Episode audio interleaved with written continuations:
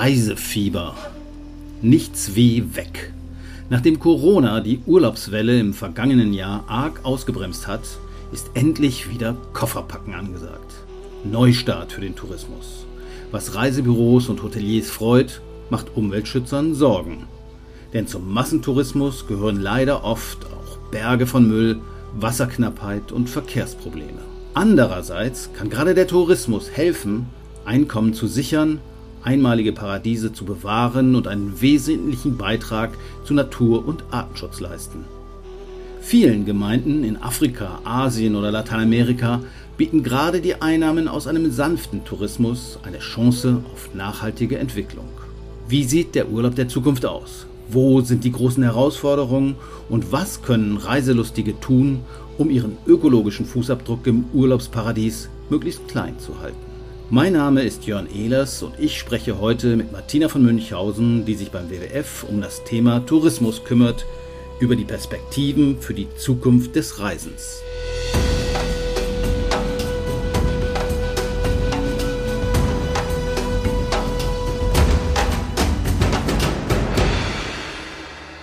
Hallo Martina, herzlich willkommen beim Überleben Podcast. Schön, dass du dir Zeit für uns genommen hast. Wie sieht es bei dir aus? Koffer schon gepackt und wo soll es hingehen? Also wir haben uns tatsächlich erst äh, letzte Woche entschieden, nach Griechenland zu reisen in diesem Jahr, in ein kleines Hotel am Meer, was wir letztes Jahr schon ausprobiert haben und ja, es einfach nochmal machen wollen jetzt. Also ich hatte jetzt ein bisschen was Originelleres erwartet. Ich vermute aber, dass du nach Griechenland auch nicht mit dem Schlauchboot hinkommst. Also wenn man so eine Ökobilanz sich anguckt vom Reisen, ich meine, der dickste Brocken ist dann wahrscheinlich die Anreise, vor allen Dingen dann, wenn man mit dem Flugzeug kommt. Genau, die Ökobilanz einer Reise ist sowieso sehr schwierig zu messen, aber die Klimabilanz, also der Klimafußabdruck der An- und Abreise durch Flüge ist natürlich knallhart rechenbar und kann ein Ausschlusskriterium sein für denjenigen, den Verbraucher zu sagen, wenn ich also klimafreundlich unterwegs sein möchte, dann ist der Flug natürlich ein großes Problem. Wenn du jetzt nach Griechenland fliegst, da werden ja schon so ein, zwei, drei Tonnen zusammenkommen. Das ist ja fast äh, 20 Prozent von deinem Jahres-CO2-Ausstoß, wenn man den Durchschnitt der Bundesdeutschen zugrunde legt. Bleibst hoffentlich ordentlich lange.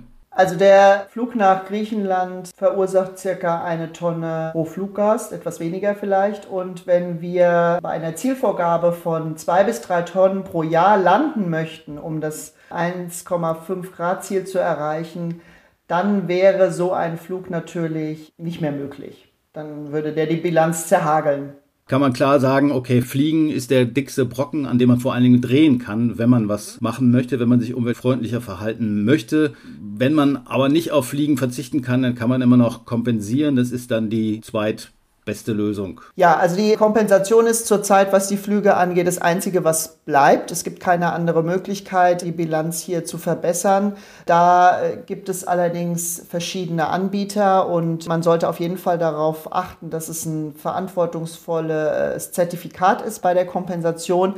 Dann allerdings ist es auch ein Beitrag für effiziente Klimaschutzprojekte. Das darf man nicht vergessen, wenn man eine Kompensation mit Goldstandard vornimmt, wie sie Atmosphäre beispielsweise anbietet pro Flug, dann äh, fließen diese Mittel in sehr gute Klimaschutzprojekte weltweit und haben äh, sowohl Sozialstandards als auch großen Vorteil für äh, Klimaeffizienz. Und das ist sehr sinnvoll. Also das ist zurzeit die Brücke, die man gehen kann, um aus dem Dilemma rauszukommen. Okay, nun ist Fliegen nicht das Einzige und An- und Abreise nicht das Einzige. Aber ansonsten sind so Themen wie Müllaufkommen oder Wasserverbrauch und solche Themen äh, relativ leicht erklärbar, denn ich denke, im Grunde sollte man sich da im Urlaub auch nicht anders verhalten als zu Hause, nämlich Müll minimieren und in wasserarmen Gebieten nicht mit Wasser umasen. Oder gibt es nochmal besondere Dinge, auf die man achten sollte? Naja, es gibt entlang der Wertschöpfungskette einer Reise natürlich Möglichkeiten, wo der Gast Einfluss nehmen kann oder zumindest seine Wahl beeinflussen kann. Wenn ich ein Urlaubsziel wähle, eine Destination und mich vorher erkundige und sehe, dass da überhaupt kein Müllmanagement ist vor Ort auf der Insel oder dass die Insel total überfordert ist äh, aufgrund der Zahl der Touristen, muss ich versuchen, den Müll noch mehr einzuschränken, als ich es vielleicht zu Hause äh, tun würde. Aber die Frage ist eben, kann man da nicht einfach auch schon Destinationen auswählen, in der äh, sichergestellt wird, dass der Müll nicht im Meer landet, weil es überhaupt kein Müllmanagement gibt. Und auch dies ist natürlich schwierig, das alles vorher rauszuklamüsern und zu recherchieren. Eine gute Hilfe ist dadurch natürlich, einen Veranstalter zu wählen, der sich darum kümmert, der einfach schon versiert ist, Nachhaltigkeitskriterien erfüllt und somit sein Geschäft so guttet, dass der Urlauber sagt, na ja, also wenn ich diesen Veranstalter wähle, dann arbeitet er mit Partnern zusammen, mit Unterkünften. Der ist jahrelang in der Destination partnerschaftlich unterwegs und kann das steuern. Okay, das heißt, beim Reiseveranstalter kann man schon in der Vorauswahl am ehesten was machen. Gibt es da Zertifikate, an denen man sich orientieren kann? Es gibt Zertifikate, die einem eine Hilfestellung bieten und zeigen, dass der Veranstalter verantwortlich ist, wie beispielsweise TourCert ist ein Zertifikat, was auch soziale Aspekte sehr stark berücksichtigt. Moment, ich sag mal gerade für die Leute zum Mitschreiben Tour Cert, also T-O-U-R und dann C-E-R-T wahrscheinlich. Genau, genau, Tour Cert. Mhm.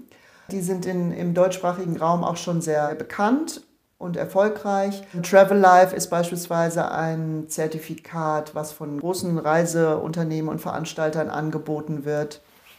Das ist eine Hilfestellung. Es gibt da natürlich Grenzen, weil sehr viele kleinere Unterkünfte oder auch Anbieter von touristischen Leistungen vor Ort sich das gar nicht leisten können und trotzdem nachhaltig sind und eine gute äh, Bilanz vorweisen aber die sind nicht durch ein Zertifikat gekennzeichnet. Wenn man dann am Urlaubsort angekommen ist, was macht man dann den ganzen Tag? Wenn man nur am Swimmingpool liegt, dann macht man eigentlich nichts falsch, oder was die Umweltbelastung angeht.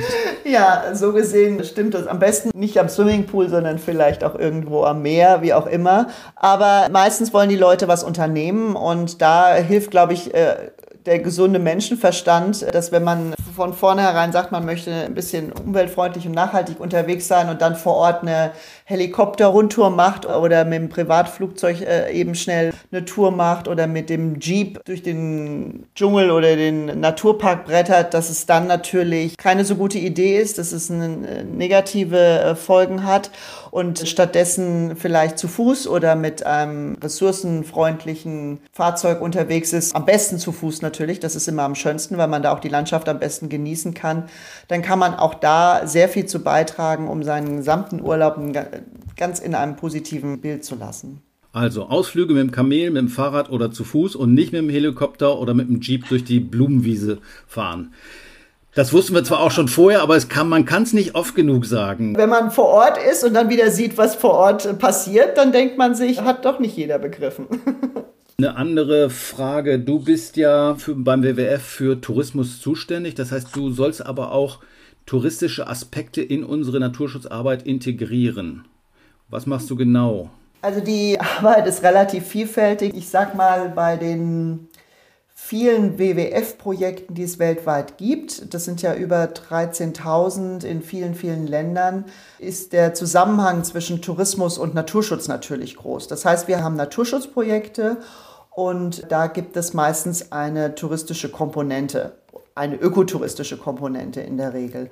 Und ein Teil meiner Arbeit betrifft die Entwicklung dieser touristischen Komponenten, aber auch die Verbesserung. Ja, also dass die touristischen Komponenten einen positiven Einfluss auf die Naturschutzprojekte haben und auch die Märkte beeinflussen. Das heißt, die Gäste sollen darauf aufmerksam werden, dass es diese Naturschutzgebiete gibt und diese touristischen Komponenten und dass sie dann auch nachgefragt werden.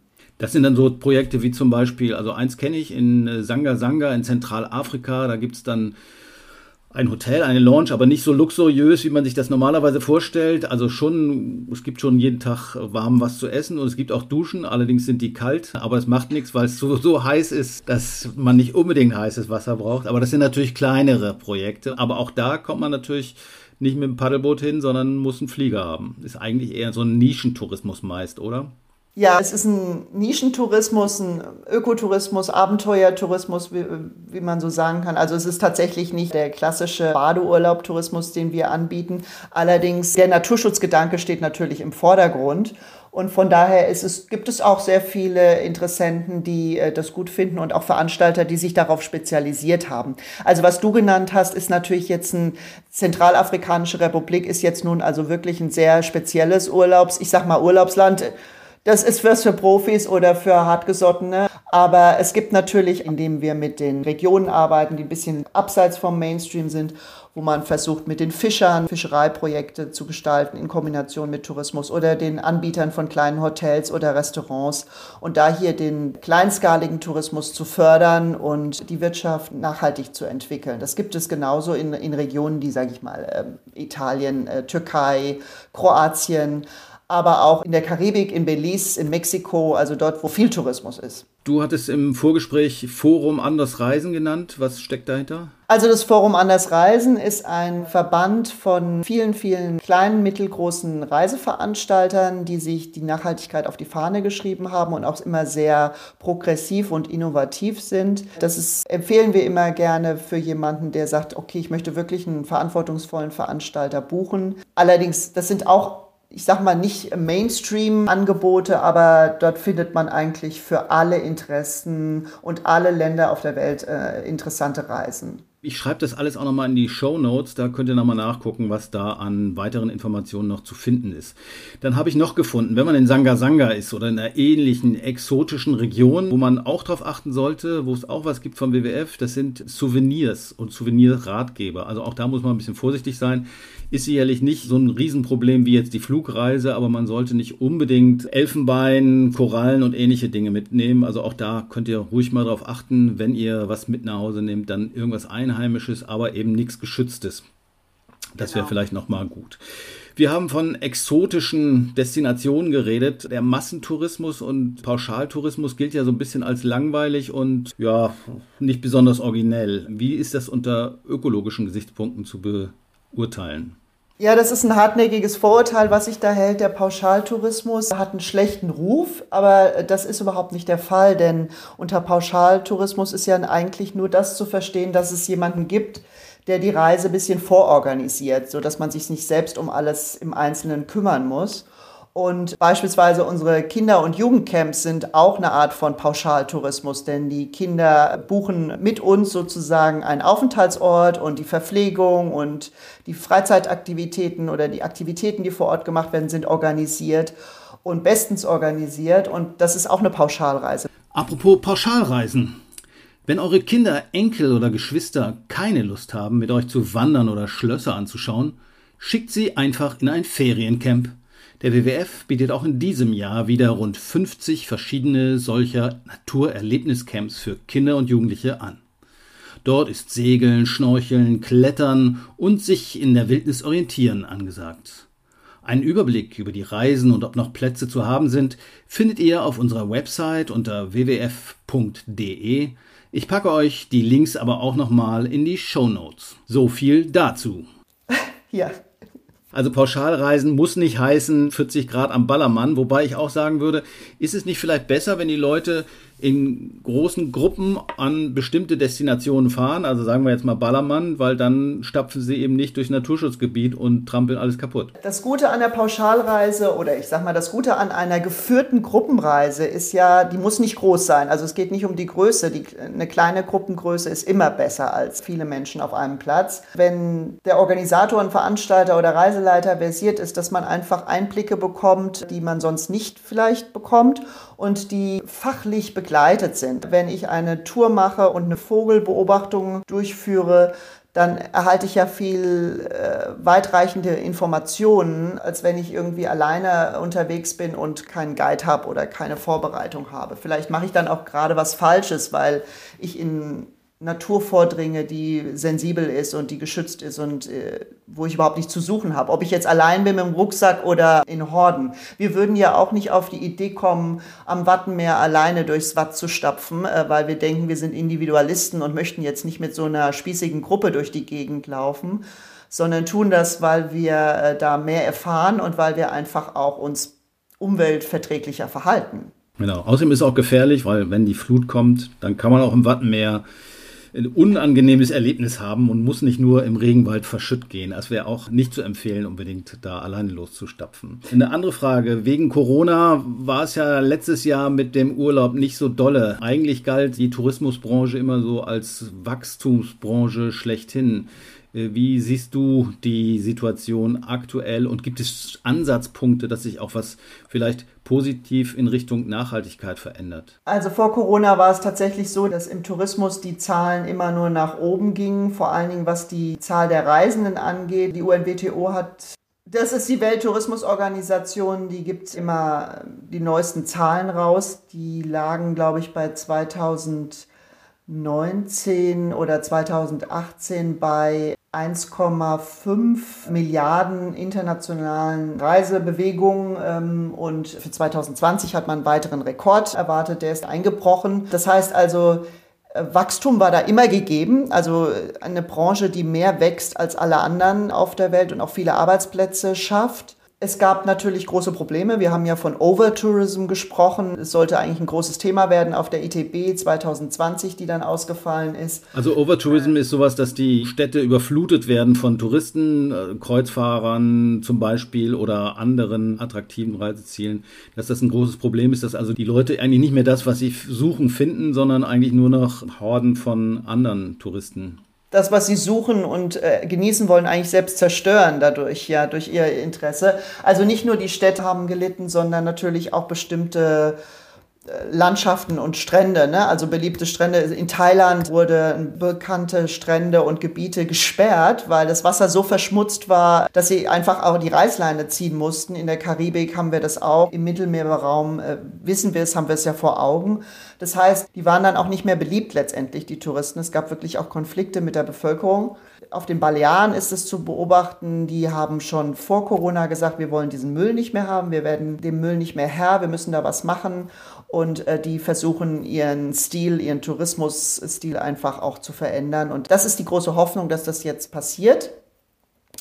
Allerdings ist natürlich jetzt auch wieder totale Reisefreude und Euphorie ausgebrochen und alle sitzen in den Startlöchern und wollen jetzt wieder los. Es kommt tatsächlich darauf an, wie die Destinationen vor Ort sich jetzt aufstellen und sagen, wir verzichten lieber, wir nehmen nur noch drei Schiffe oder vier Schiffe am Tag Kreuzfahrtschiffe wie Dubrovnik, die wollen also tatsächlich Limits auch einführen und sagen, dann haben die Leute vor Ort auch mehr davon. Oder wir sagen, äh, jetzt erstmal wieder alle rein, egal was kommt. Aber dann wird es natürlich auch teurer, da kann man wohl von ausgehen. Das heißt, damit grenzt man dann natürlich auch wieder Leute aus, die nicht das nötige Kleingeld haben. Wobei Reisen natürlich eh eher was ist für reiche Leute oder Leute aus Industrieländern wie Deutschland. Äh, die Reiseweltmeister sind wir ja äh, nicht mehr. Also die Chinesen haben uns da ja überholt, auch was die Ausgaben angeht. Es war immer so, dass die Deutschen auch äh, am meisten gereist sind, aber auch am meisten ausgegeben haben. Das sind wir nicht mehr. Also es gibt schon Verlagerungen. Also das würde ich nicht sagen, dass das den westlichen Ländern jetzt vorbehalten ist. Allerdings ist das Reisen nach wie vor ein hart umkämpfter Markt, was den Preis angeht. Also wenn wir sehen, auch jetzt wieder Pauschalen, also für wie viel Geld man zwei Wochen nach Dubai fliegen kann oder nach Mexiko oder wie auch immer. Eigentlich ist es so, dass es kein Luxusgut mehr ist, leider Gottes, ja, aber das ist wie bei allen Produkten auch.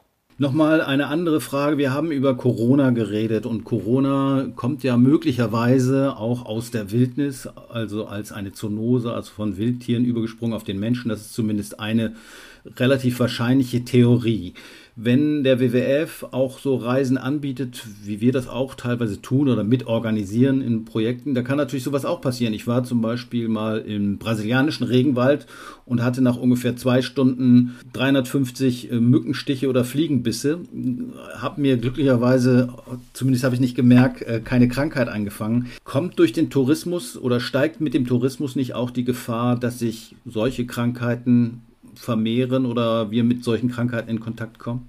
Also in Kontakt kommen ist natürlich klar, dass wenn man sich in Regionen aufhält, in denen es Virenprobleme gibt oder wo Viren auftreten, die Ursache jetzt für die Pandemie bei Corona war, also es ist noch nicht 100 Prozent geklärt, aber davon geht man ja aus, dass es mit der zu engen Nähe zwischen Mensch und Wildtier zu tun hat. Das heißt also, da ist der Tourismus mit größter Wahrscheinlichkeit unschuldig, denn das Problem ist die Naturzerstörung. Also wir dringen immer weiter in Wildnis vor und kultivieren in Anführungszeichen, betreiben Raubbau an der Natur, an natürlichen Flächen und dadurch kommen wir auch immer mehr mit Wildtieren in Kontakt, in engen Kontakt wie auf diesen Wildtiermärkten. Es gibt nach wie vor illegalen Wildtierhandel, der das Ganze stark in die Höhe treibt und zu großen Gefahren führt. Wir wissen ja, dass die bestimmte Tiere in Afrika gefangen werden und dann auf den illegalen Wildtiermärkten in Asien verkauft werden. Das sind die Ursachen und die müssen bekämpft werden langfristig. Klar, Handel mit Wildtieren ist sicherlich ein Thema, aber als Tourist komme ich ja auch in Kontakt mit Natur möglicherweise. Ich sage jetzt mal Gorilla-Watching. Ebola ist so ein Thema. Das ist einerseits eine Gefahr, aber da ist es natürlich eher die Gefahr für die Gorillas selbst, dass wir Viren einschleppen. Und das ist ja erstmal ein in sich geschlossenes Ökosystem, wo die Tiere leben und die können auch mit den Viren gut umgehen. Aber wenn wir daran eindringen, sei es jetzt als Tourist, bringen wir erstmal extern was ein. Und wenn wir natürlich die Flächen äh, zerstören, also und wenn wir sagen, der Schutzstatus wird aufgehoben und wir dringen immer weiter vor, dann ist das die Ursache für die Pandemien. Was muss passieren, damit der Tourismus nachhaltiger wird? Wer muss was tun? Die Verbraucher müssen mehr nachdenken, sich ein bisschen bewusster bewegen und benehmen. Sicherlich müssen aber auch die Rahmenbedingungen stimmen. Da sind wahrscheinlich vor allen Dingen die Urlaubsländer gefragt, die eben sowas wie Abwassersysteme und Müllentsorgungssysteme aufbauen müssen. Weil wenn sie es nicht tun, dann zerstören sie sozusagen ihre eigene Grundlage für den Tourismus oder wirtschaftliche Grundlage. Was muss man noch tun? Bei der Diskussion, was ist zu tun nach der Pandemie, gab es jetzt auch innerhalb des WWFs und mit vielen Fachexperten Diskussionen und äh, Gespräche. Und vieles äh, spricht dafür, dass man natürlich auch die Tourismusform mehr auf Natur und Umwelttourismus ausrichtet. Die Formen des Tourismus sollten einen größeren Mehrwert für Natur und Umwelt mit sich bringen. Es gibt ja schon sehr viele, die das tun und jeder Veranstalter oder jeder Anbieter sollte sein Produkt dahingehend überprüfen, dass sie sagen, eine Reise in ein afrikanisches Land oder eine Rundreise ist viel stärker daran geknüpft, dass man die Natur und Umwelt erlebt, aber auf eine Art und Weise erlebt, dass sie, dass sie förderlich wirkt. Das heißt, dass sie ein Einkommen, dass sie Unterstützung bringt, dass die Menschen das bewusst erleben können und auch mit einer Bewusstseinsveränderung dadurch wieder nach Hause zurückkehren und der Tourismus vielmehr den Schulterschluss sucht mit dem Natur- und Artenschutz. Nochmal der Aspekt äh, soziale Kriterien. Also ist ja auch die Frage, kommt bei den Leuten vor Ort genug Geld an von dem, was sozusagen die Touristikbranche umsetzt jedes Jahr? Oder ist da auch ein ziemliches Ungleichgewicht? Das heißt also, die Kellner in prekären Arbeitsverhältnissen oder schlimmer, muss man da auch nachbessern? Gibt es da auch Hebel, an denen man stellen könnte?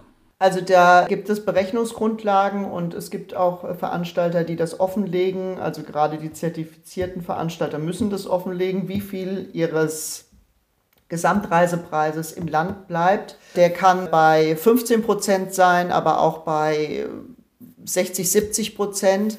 Das hängt auch ein bisschen davon ab, mit welchen Partnern man vor Ort zusammenarbeitet, mit welchen familiengeführten Unternehmen man äh, zusammenarbeitet, welchen Kontakt man dazu hat. Viel Geld bleibt natürlich auch dann bei der An- und Abreise hängen und das kommt den Ländern vor Ort nicht zugute. Also da gibt es viele Möglichkeiten und es ist natürlich wichtig, dass ein großer Teil davon dort bleibt. Das heißt, die Mitarbeiter, die Angestellten, die Reiseleiter, alle vor Ort mit lokaler Bevölkerung einen Beruf und eine Unterbringung und eine Beschäftigung findet.